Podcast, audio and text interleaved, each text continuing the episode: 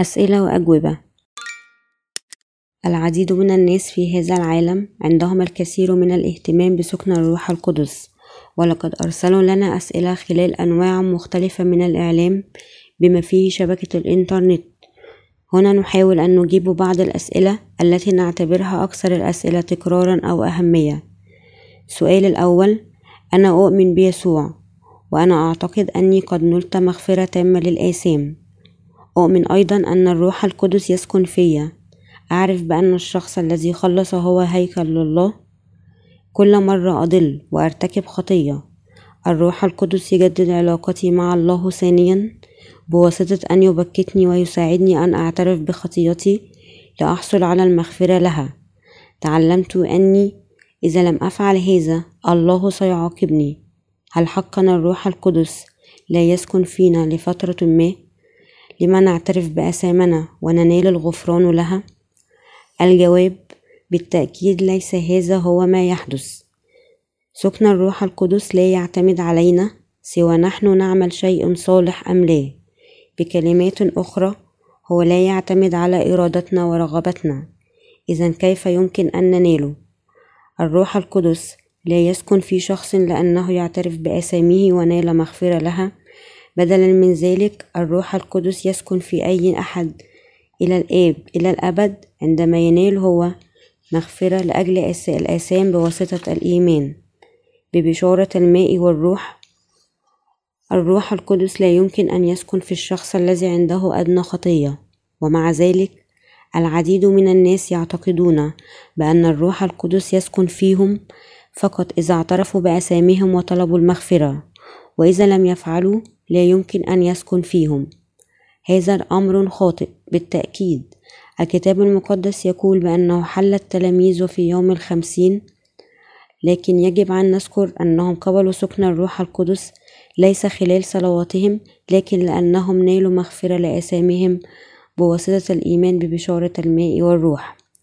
إن الروح القدس هو روح الله وهو يحل على الأبرار الذين تقدسوا بواسطة نوال مغفرة آثامهم ماذا يعني الكتاب المقدس بكلمة مقدس؟ تعني أن يكون بلا خطية وبأخذ آثامك بواسطة الاعتراف والصلاة للمغفرة حينما ترتكب ذنب ليس المغفرة التامة في نظر الله كيف يتجاسر أي واحد أن يقول مثل هذا أنه يمكن أن يعترف بكل خطاياه بدون أن يهمل واحدة أمام الله. فقط أولئك الذين يؤمنون أن يسوع عمد بواسطة يوحنا وسفك دمه على الصليب طبقا لخطة الله لخلاصهم ينالون مغفرة تامة لأسامهم مع سكن الروح القدس كهبة من الله. ومع ذلك السبب أن العديد من الناس يحاولون أن يقبلوا الروح القدس خلال جهودهم الخاصة هو أنهم لم يستلموا مغفرة تامة لأجل الآثام في قلوبهم. الروح القدس الحقيقي لا يحل على الناس من خلال الاعتراف. يحل عليهم تلقائيا فقط عندما ينالون مغفرة لكل آثامهم بواسطة الإيمان ببشارة الماء والروح. هذا عنصر أساسي للإيمان لكي تنال سكن الروح القدس أمام الله. الروح القدس لا يجيء بواسطة أي نوع من الجهاد أو العمل من جهتنا.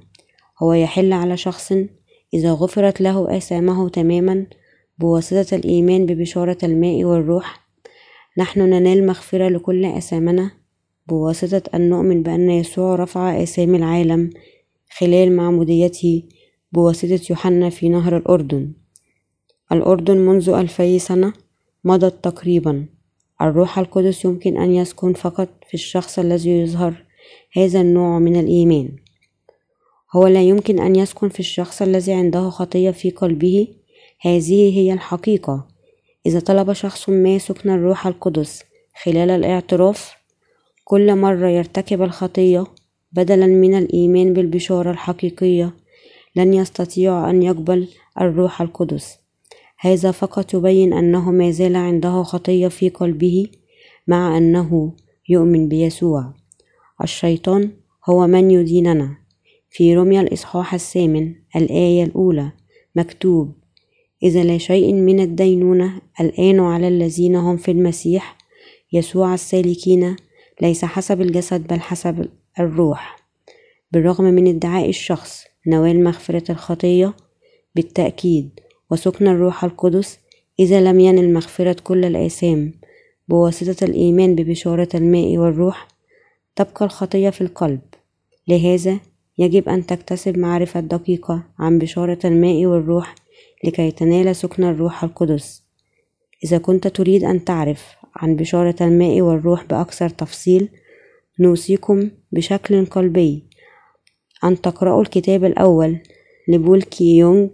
هل اختبرت حقا الولادة الجديدة من الماء والروح؟ السؤال الثاني. هل يسكن الروح القدس في الشخص المولود ثانيا؟ طوال الوقت لو آمن ببشارة الماء والروح؟ أم هل الروح القدس يحول يحوم حولهم ويحل فيهم حينما يطلبون المساعدة؟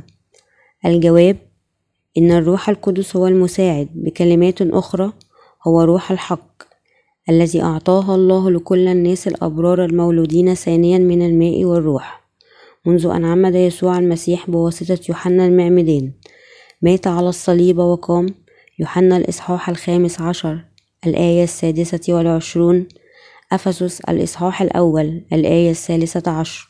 قال الذي فيه أيضا أنتم إذا سمعتم كلمة الحق إنجيل خلاصكم. الذي فيه أيضا إذا أمنتم ختمتم بروح الموعد القدوس.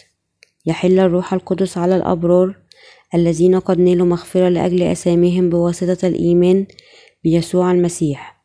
ولذا يختمهم كأبناء لله في يوحنا الإصحاح الرابع عشر الآية السادسة عشر قال الرب وأنا أطلب من الآب فيعطيكم معزيا آخر ليمكث معكم إلى الأبد. نال تلاميذ يسوع مغفرة لأجل خطيتهم بواسطة الإيمان. أن يسوع رفع كل أسام العالم خلال معموديته لهذا قال يوحنا المعمدان هوذا حمل الله الذي يأخذ خطية العالم يوحنا الإصحاح الأول الآية التاسعة والعشرون. آثام العالم هي كل الآثام التي ارتكبها وما زال يرتكبها كل الناس في هذا العالم. من بداية حتى نهاية العالم قبل كل آثام العالم دفعة واحدة. مات على الصليب قام ولذا جعلنا أبرار إلى الأبد. في عبرانيين الإصحاح العاشر الآية الثانية عشر إلى الرابعة عشر. مكتوب وأما هذا فبعدما قدم عن الخطايا ذبيحة واحدة جلس إلى الأبد عن يمين الله منتظرا بعد ذلك حتى توضع أعداؤه موطئا لقدميه لأنه بقربان واحد قد أكمل إلى الأبد المقدسين. الرب قد عمد بواسطة يوحنا صلب ثم قام ولذا جعلنا أبرارا إلى الأبد. نحن قد نرنا غفران لكل أثامنا دفعة واحدة. وأصبحنا أبناء الله خلال يسوع وهذه الحقيقة ثابتة للأبدية. أولئك الذين قد أصبحوا أبرارا خلال الإيمان ليس عندهم خطية في قلوبهم. ومع أن الناس لا يمكن أن ألا يخطئوا بسبب ضعفهم إلا أنهم ليس عندهم خطية إلى الأبد لأن يسوع أخذ كل أثامهم إذا هم لا يمكن أن يصبحوا خطاة ثانية. الروح القدس يسكن إلى الأبد في قلوب الأبرار التي تقدست. نحن لا يمكن إلا أن نرتكب الخطية بسبب نقائصنا. لكن لو كنا نصبح خطاة كل مرة نرتكب الخطية إذا عطية يسوع المسيح الذي جعلنا أبرارا إلى الأبد ستكون بلا جدوى وسيتوجب عليه أن يموت من أجلنا ثانيا بعد قبول أثامنا هذه خطية تجديف على الروح القدس. عبرانيين الإصحاح السادس الآية الرابعة إلى الثامنة والإصحاح العاشر الآية السادسة والعشرون إلى التاسعة والعشرون. وفقا لذلك الروح القدس يسكن في الأبرار الذين نالوا مغفرة لأجل أسامهم وولدوا ثانيا بواسطة الإيمان ببشارة الماء والروح. قال بولس أنتم هيكل الله الحي كما قال الله أني سأسكن فيهم وأسير بينهم وأكون لهم إلها وهم يكونون لي شعبا. كورنثوس الثانية الإصحاح السادس الآية السادسة عشر. الروح القدس يسكن دائما في أبناء الله الذين تقدسوا إلى الأبد. كلمة يسكن هنا لا تعني بأنه يحوم حولنا ثم يأتي إلينا حينما نصلي ونطلبه. بدلا من ذلك هو يسكن دائما فينا يعيش دائما في أولئك المولودين ثانيا من الماء والروح. يعلمهم كل الأشياء ويقودهم لمعرفة كلمات الله. يوحنا الإصحاح الرابع الآية السادسة والعشرون. إذا أي واحد ليس عنده روح قدس الله فإنه ليس لله. رمي الإصحاح الثامن الآية التاسعة. الروح القدس يسكن في أولئك الذين تطهروا وأصبحوا بلا خطية. يعلمهم كل الأشياء السماوية ويشهد لهم أنهم أبناء الله. ليس من الحقيقي أن الروح القدس بقربنا ويأتي إلينا كثمن لجهادنا الخاص. بدلا من ذلك يسكن دائما في أبناء الله المولودين ثانيا بواسطة بشارة الماء والروح. ومع ذلك العديد من الناس ينقصهم معرفة هذا ويحاولون أن يقبلوا سكن الروح القدس بقلوبهم الخاطئة. نتيجة لذلك يعتقدون بأن يحل عليهم عندما يقدمون جهادا في الصلاة الحارة للتوبة لكنه يتركهم عندما يرتكبون الخطايا. هذا هو إيمان أولئك الذين لم يقبلوا سكن الروح القدس. أولئك الذين لهم الإيمان الحقيقي يؤمنون أنهم يقبلون سكن الروح القدس كعطية من خلال مغفرة الآثام. يجب على الشخص أن يترك أفكاره الخاصة ويرجع إلى الإيمان في كلمة الله.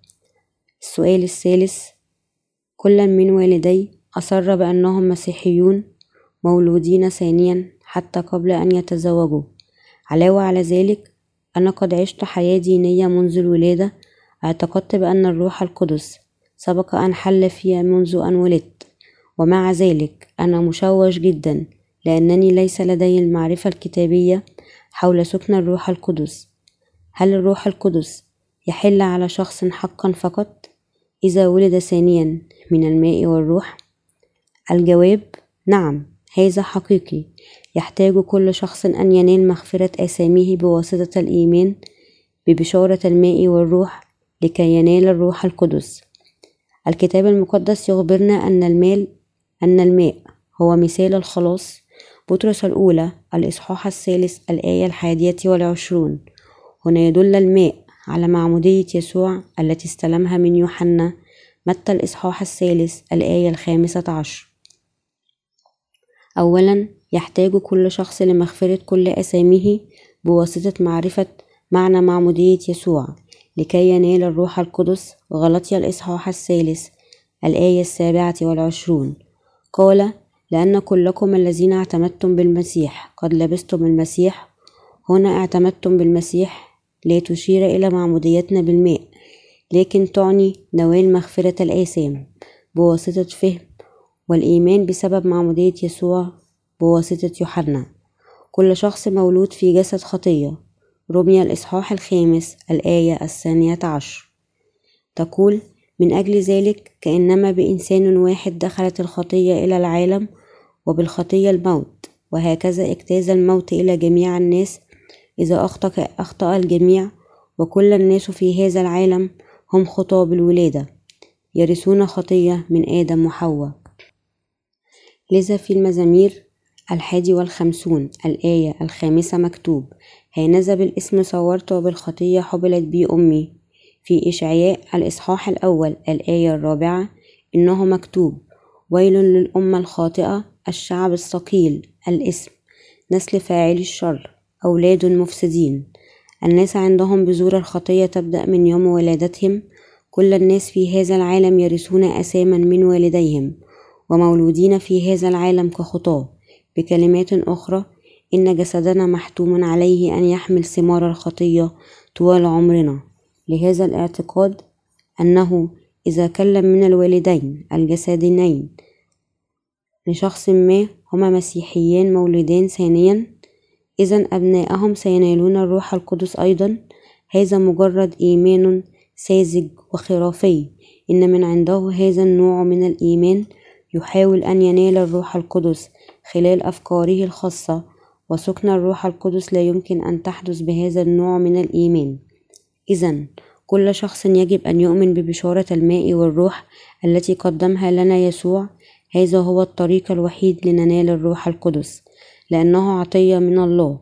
المسيح يسوع ابن الله الوحيد رفع كل آثام العالم بواسطة معموديته بواسطة يوحنا ثم حُكِم على الصليب ولذا جعل كل المؤمنين الحقيقيين أبرارا.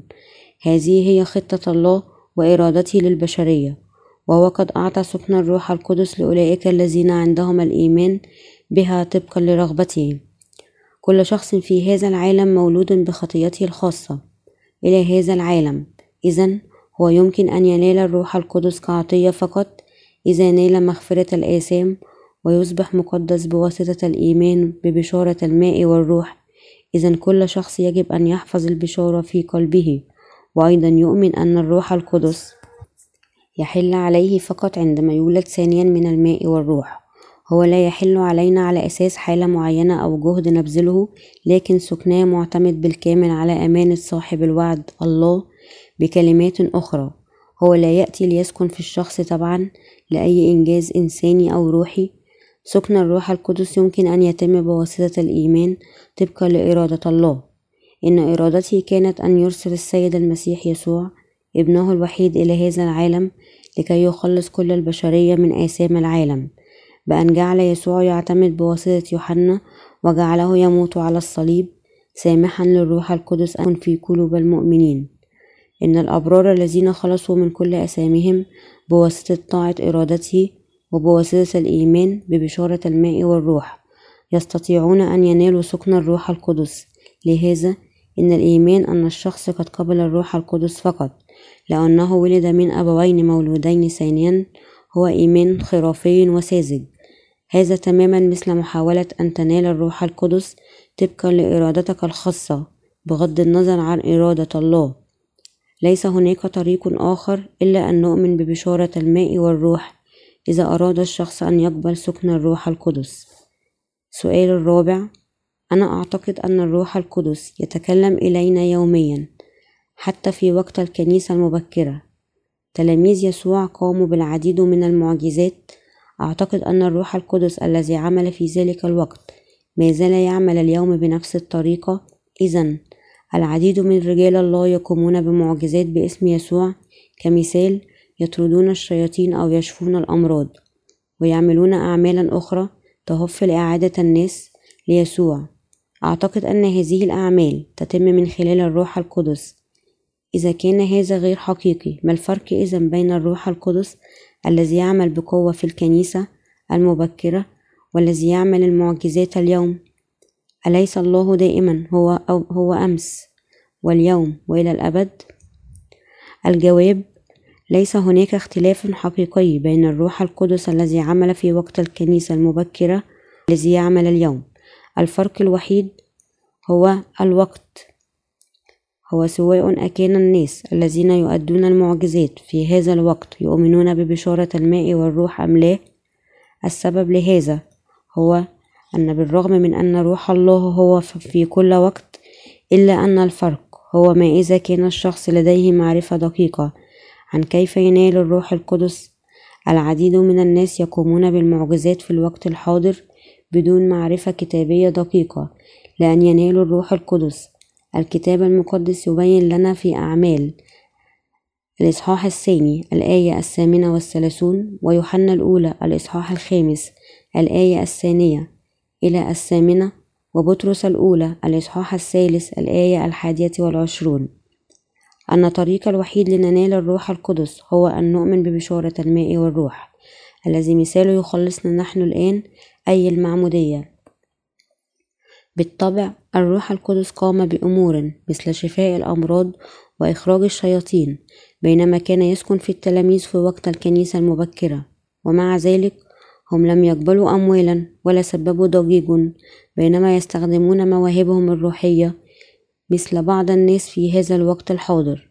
بين التلاميذ مقدراتهم فقط كوسائل لتوصيل البشارة علاوة على ذلك إن شفاء المرضى وإخراج الشياطين لم يكن كل أعمال الروح القدس في وقت الكنيسة المبكرة بل كان ذلك جزءا صغيرا فقط من أعماله إذا إنه من الخطير جدا أن نعتقد أن كل العجائب مثل شفاء المرضى وإخراج الشياطين والتكلم بألسنة في المسيحية اليوم هي بالتأكيد أعمال الروح القدس.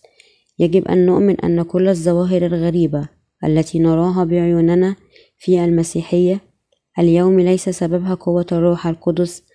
بدلا من ذلك يجب أن نميز خدام الله الحقيقيين الذين قد قبلوا الروح القدس عن الخدام المحتالين الذين امتلكتهم الأرواح الشريرة حتى كان يمكن للشخص أن يطرد الشياطين يشفي مرضى ويتكلم بألسنة. إذا كان عنده خطية في قلبه ولا يؤمن بالبشارة الحقيقية فبالتأكيد الشياطين متسلطة عليه. قال يسوع أيضا في متى الإصحاح السابع الآية العشرون إلى الثالثة والعشرون فإذا من ثمارهم تعرفونهم ليس كل من يقول لي يا رب يا رب يدخل ملكوت السماوات بل الذي يفعل إرادة أبي الذي في السماوات. كثيرون سيقولون لي في ذلك اليوم يا رب يا رب أليس باسمك تنبأنا؟ وباسمك أخرجنا شياطين؟ وباسمك صنعنا قوات كثيرة؟ فحينئذ أصرح لهم أني لم أعرفكم قط. اذهبوا عني يا فاعل الاسم. نحن لا يجب أن نعتقد. بأنه فقط لأن الشخص يؤدي معجزات فإنه يعملها خلال عمل الروح القدس. بدلا من ذلك يجب أن نمتحن بدقة ما إذا كان يبشر ببشارة الماء والروح أو إذا كان برا بواسطة نوال مغفرة كاملة لأساميه. الروح القدس لا يسكن أبدا في الشخص الذي عنده خطية في قلبه.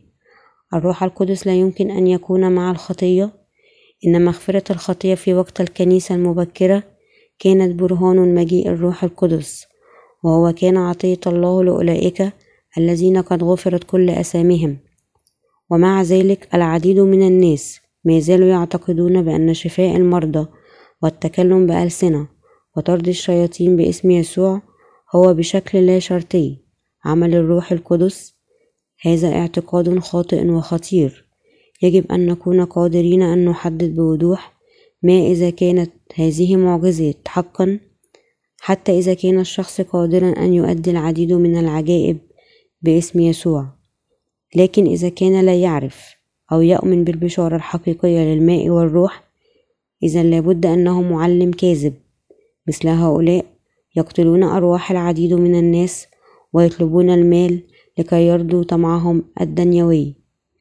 لذلك عمل الشخص الذي عنده خطية في قلبه ليس حقا عمل الروح القدس لكن عمل الشياطين. إن الروح القدس الذي عمل في وقت الكنيسة المبكرة والذي يعمل الآن هو واحد ومع ذلك هناك فرق واضح بين عمل الروح القدس الذي يتم بأناس قد استلموا الروح القدس حقا وبين الذي من الشياطين الذي يظهر خلال الأنبياء الكذبة. السؤال الخامس ماذا يعمل الروح القدس في هذا الوقت؟ الجواب الروح القدس في هذا الوقت يميز بوضوح التعاليم الحقيقية من الباطلة في كلمة الله. هو يبشر ببشارة الماء والروح التي قدمها لنا الرب إلى الأرواح التي تحتضر بسبب الخطية. هذا الوقت من التشويش لكي يخلصهم. يجب أن نعرف بأن هناك العديد من الأنبياء الكذبة يعملون داخل المسيحية اليوم في جميع أنحاء العالم مع أنهم عندهم خطية في قلوبهم إلا أنهم ما زالوا يعملون الشر التكلم بالألسنة العجائب الباطلة والرؤى إلى الأرواح المرتبكة في هذا العصر. الروح القدس المساعد يدين العالم على خطية وبر ودينونة. يوحنا الإصحاح السادس عشر الآية الثامنة. أول الكل روح الحق يبكت البشرية على الخطية. إن الخطية في نظر الله هي عدم الإيمان ببشارة الماء والروح التي قدمها لنا الله. يدين أولئك الذين لا يؤمنون بالبشارة السارة لمعمودية يسوع بواسطة يوحنا المعمدان ودمه على الصليب. يحذرهم أنهم خطاة مصيرهم جهنم. هو أيضا يشهد على بر الله. هنا معنى بر الله هو أن الله أرسل يسوع إلى هذا العالم على هيئة إنسان. لكي يقبل كل آثام العالم. يساعد الناس الذين يؤمنون بيسوع أن ينالوا مغفرة الخطية بواسطة الإيمان ببشارة الماء والروح. هو أيضا يحذر بأن الذين لا يطيعون البشارة الحقيقية على الرغم من معرفة إرادة الله سيدانون حقا عن آثامهم. في البدء عندما الله خلق العالم بكلمته الروح القدس عمل معه. وأشرق نور الحق بعد ذلك على قلوب البشر الفارغة والمضطربة لكي يظهر لهم بشارة الماء والروح. تكوين الإصحاح الأول الآية الثانية إلى الثالثة. هكذا الروح القدس يظهر للأرواح الخربة في هذا العصر أسامهم وبر الله ودينونة أسامهم. السؤال السادس أليس التكلم بألسنة هو برهان سكن الروح القدس؟ وإلا كيف يمكن أن نعرف إذا كان يسكن فينا؟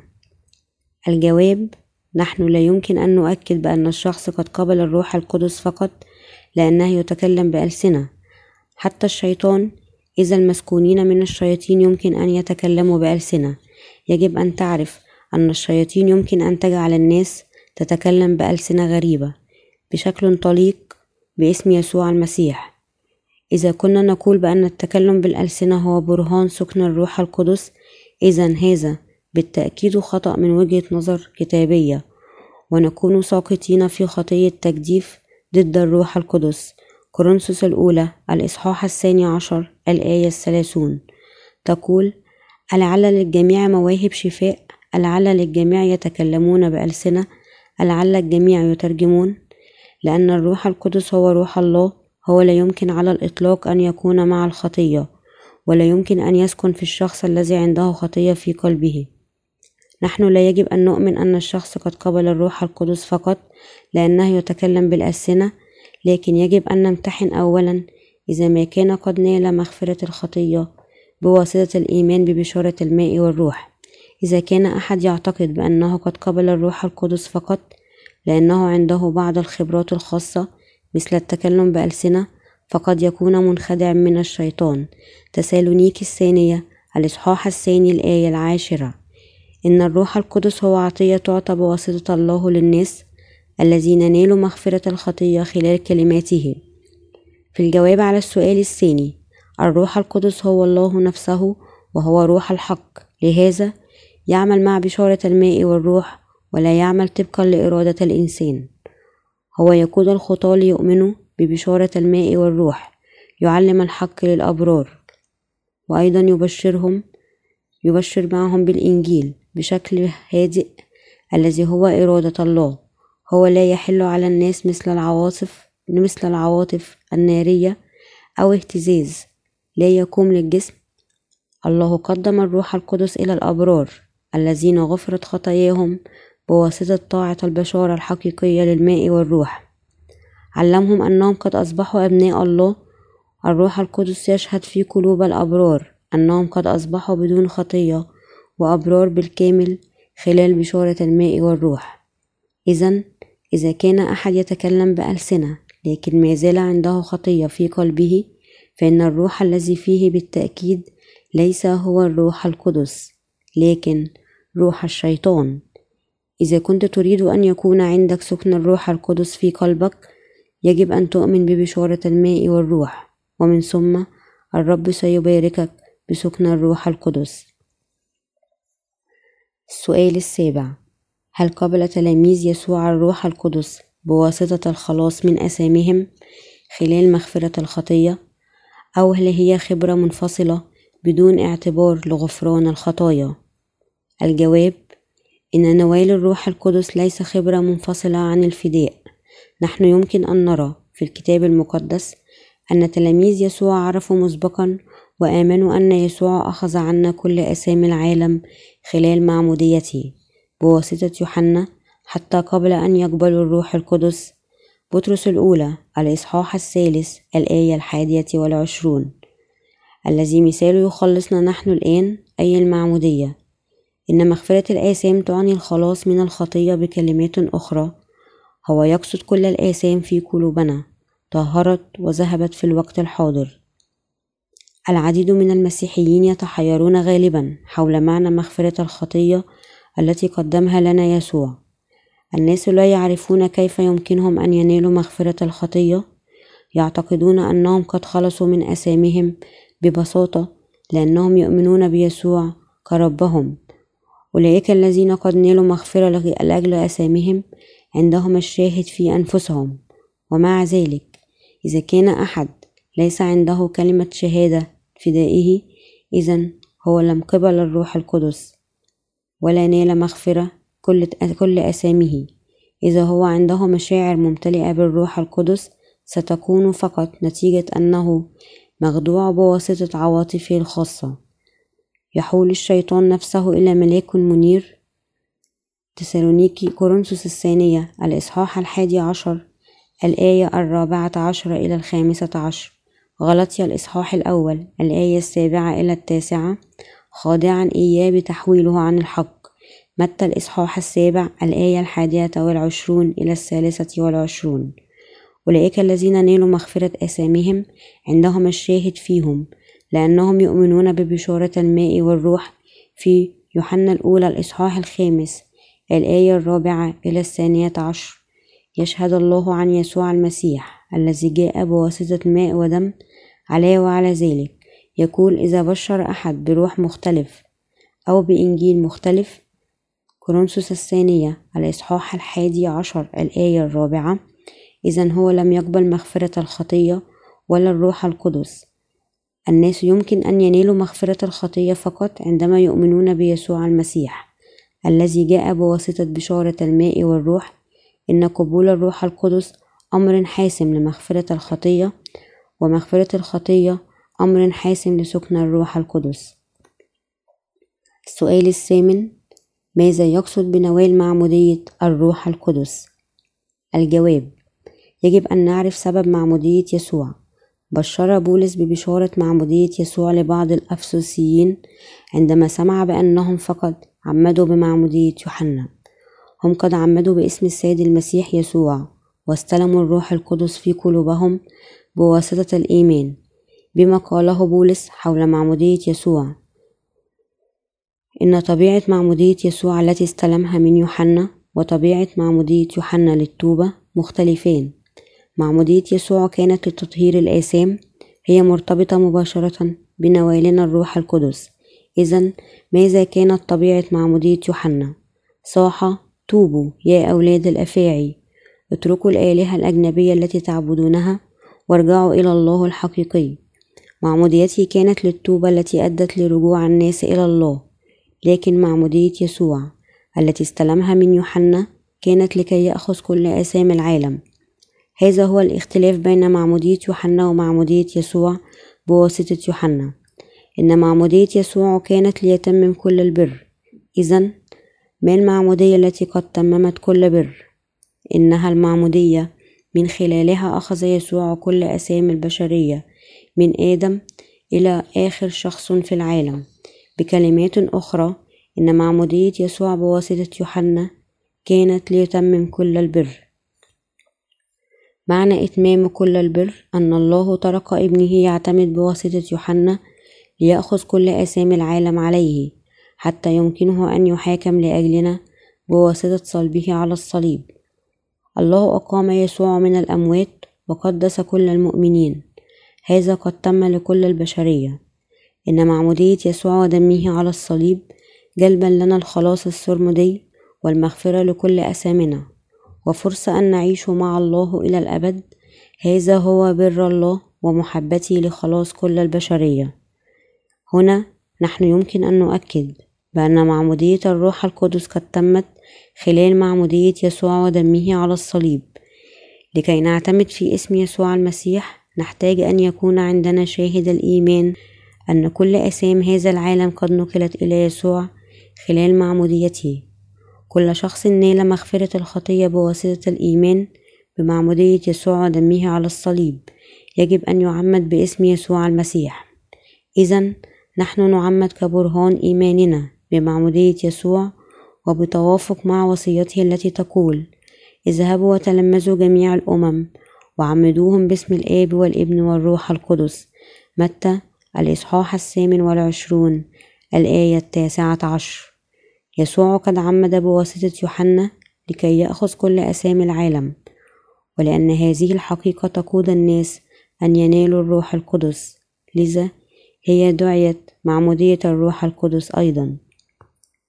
السؤال التاسع كيف يظهر الروح القدس بشكل مختلف في العهد القديم والعهد الجديد؟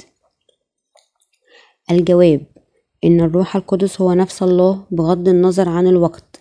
إذا طبيعته الإلهية لا تتغير بغض النظر سوى نقرأ عنه في العهد القديم أو العهد الجديد. ومع ذلك من الحقيقي أنه عمل بشكل مختلف في العهد القديم والعهد الجديد بواسطة تدبير الله لكي يخلص البشرية من أثامهم في العهد القديم الله سكب الروح القدس على رجال الله بواسطة طرق خاصة لكي يتكلموا بكلماته وليظهروا إرادته من خلال العجائب. وأن يعملوا عمله كمثال روح الرب. بدأ يحرك شمشون القاضي وعمل بهذه الطريقة العديد من الأعمال الهائلة من خلاله. قضاء الإصحاح الثالث عشر الآية الخامسة والعشرون إلى الرابعة والعشرون الإصحاح التاسع عشر. بكلمات أخرى الروح القدس حل بشكل محدود على أناس مختارين في ذلك الوقت للعهد القديم. ومع ذلك وفي وقت العهد الجديد بوضع يوم الخمسين كنقطة البداية لمجيء الرب لمجيء الروح القدس. الله أرسل الروح القدس إلى كل قديس الذي قد استلم مغفرة الآثام خلال إيمانهم ببشارة الماء والروح. ويسمح الله بسكن الروح القدس فيهم إلى الأبد. إذا بعد امتلاء الرسل من الروح القدس في يوم الخمسين الأول بعد قيامة يسوع كل الأبرار الذين نالوا مغفرة الآثام بواسطة الإيمان ببشارة الحق يمكن أن يقبلوا حلول الروح القدس أعمال الإصحاح الثاني الآية الثامنة والثلاثون. دخل بطرس بيت كرينيليوس أممي وقائد مئة روماني وبشره ببشارة معمودية يسوع ودمه على الصليب. بينما بطرس كان يتكلم بالبشارة الروح القدس حل على كل من سمع الكلمة أعمال الإصحاح العاشر الآية الرابعة والثلاثون إلى الخامسة والأربعون. هذا يبرهن بأنه في اللحظة التي يسمع فيها المرء ويؤمن ببشارة معمودية يسوع وصليبه التي أتمها يسوع فإنه ينال الروح القدس كهبة. جعل الله الروح القدس يسكن في كل الأبرار الذين نالوا غفران الخطايا بواسطة الإيمان ببشارة الحق. الروح القدس في العهد القديم لعب دور قيادة الناس إلى السيد المسيح يسوع. والروح القدس في العهد الجديد يشهد على بر الله ويشهد قدمان له. بر الله يعني أن يسوع غفر كل آثام العالم خلال معموديته ودمه على الصليب. ويشهد الروح القدس كضمان لبشارة الخلاص ويساعد كل شخص يؤمن به. السؤال العاشر أمضيت العديد من الأيام الحزينة بعدما شخص الطبيب بعدما شخص الطبيب حالتي كسرطان بالمعدة. يوما ما زارتني صديقة مسيحية وأخبرتني أن أي واحد يحضر اجتماع إحياء في كنيستها سيشفى من أي نوع من المرض. بالنسبة لي كملحدة في ذلك الوقت شفاء المرض بواسطة قوة الله بدأ أروع من أن يكون حقيقيا. في آخر يوم للاجتماع كل شخص صعد إلى الخادم لينال وضع يديه على رأسه. بينما وضع يديه علي أخبرني أن أكرر بعض الكلمات المبهمة. وسألني إذا كنت أؤمن بقوة السيد المسيح يسوع الشافية مع أنني لم أؤمن بقلبي حقا لكنني كنت منزعجة وأجبت. نعم. وفي تلك اللحظة شعرت بشيء حار مثل الكهرباء يمر بي. شعرت بجسمي بالكامل يرتجف. وأنا أحسست بأن سرطاني قد شفي. قررت أن أؤمن بالرب فورا وبعد هذا سعادة وسلام عظيم جاء في قلبي وبدأت حياة جديدة. كرست نفسي أيضا أن أنشر الإنجيل. أعتقد بأن الروح القدس سبب كل هذه الأشياء وأنا أؤمن أنه يسكن فيا.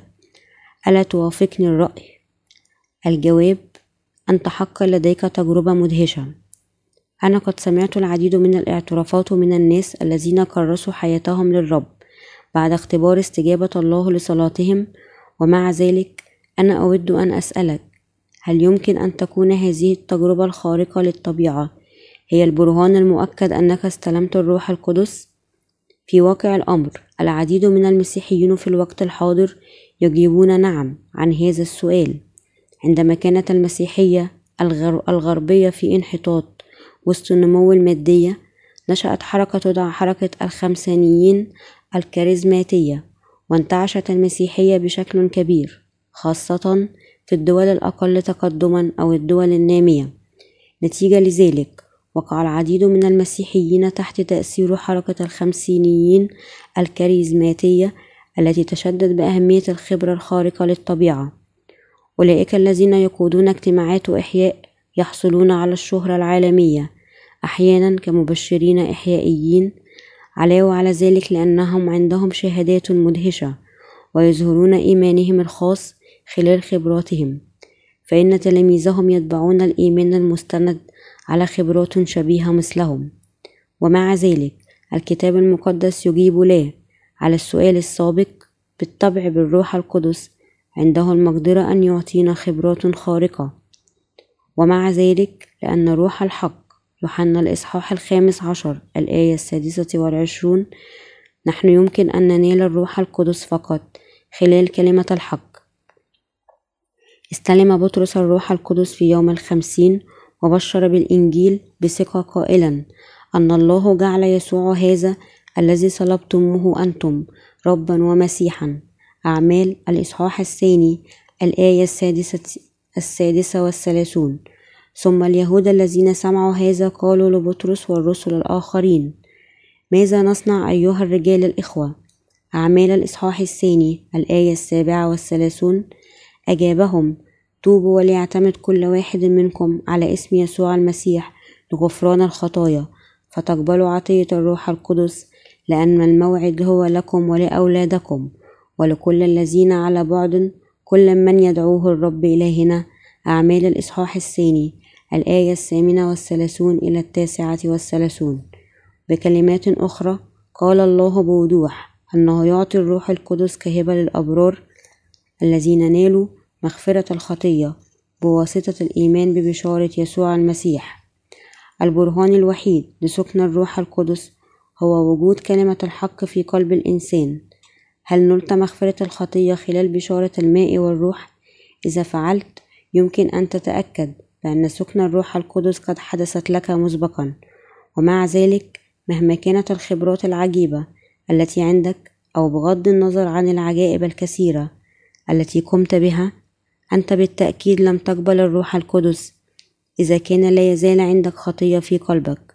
والسبب هو أنك ليس عندك شهادة مغفرة الخطية القائمة على كلمة الحق. كما أن الظلم لا يمكن أن توجد في النور هكذا الروح القدس لا يمكن أن لا يحل على من يسكن في الإنسان الخاطئ. لهذا إن سكن الروح القدس الحقيقية تحدث للناس الذين طهرت أسامهم بالكامل بواسطة بشارة الماء والروح. يريد الله كل الناس أن يسمعوا الحقيقة وأن يقبلوا سكن الروح القدس. الآن أنت يمكن أن تنال سكن الروح القدس بواسطة الإيمان ببشارة الماء والروح. أنا قد استلمت أسئلة أخرى عديدة أيضا إلى جانب هذه وأنت يمكن أن تجد كل الأجوبة إليها بواسطة الإيمان بمعمودية يسوع بواسطة يوحنا ودمه على الصليب. الآن كل إنسان يؤمن بيسوع يمكن أن ينال الروح القدس الذي وعد الله أن يسكبه على الكل في الأيام الأخيرة. نقدم الشكر للرب. هللويا. هذا الكتاب يحتوي الكثير من المعلومات على الروح القدس. هذا الكتاب سيساعدك أن تجيب على أسئلتك. إذا كنت تريد أن تعرف أكثر حول بشارة الماء والروح رجاء اقرأ الكتابين الأول والثاني من سلسلة الكتب المسيحية للمؤلف. هل اختبرت حقا الولادة الجديدة من الماء والروح؟ سيول دار هيبسي باي. لنرجع إلى بشارة الماء والروح. سيول دار هيبسي باي الله يريدك أن تنال سكن الروح القدس وتنتظر مجيء الرب. إذا كنت تؤمن بكلمات الله مع المؤلف أنت ستنال سكن الروح القدس وتعطي مجدا للرب.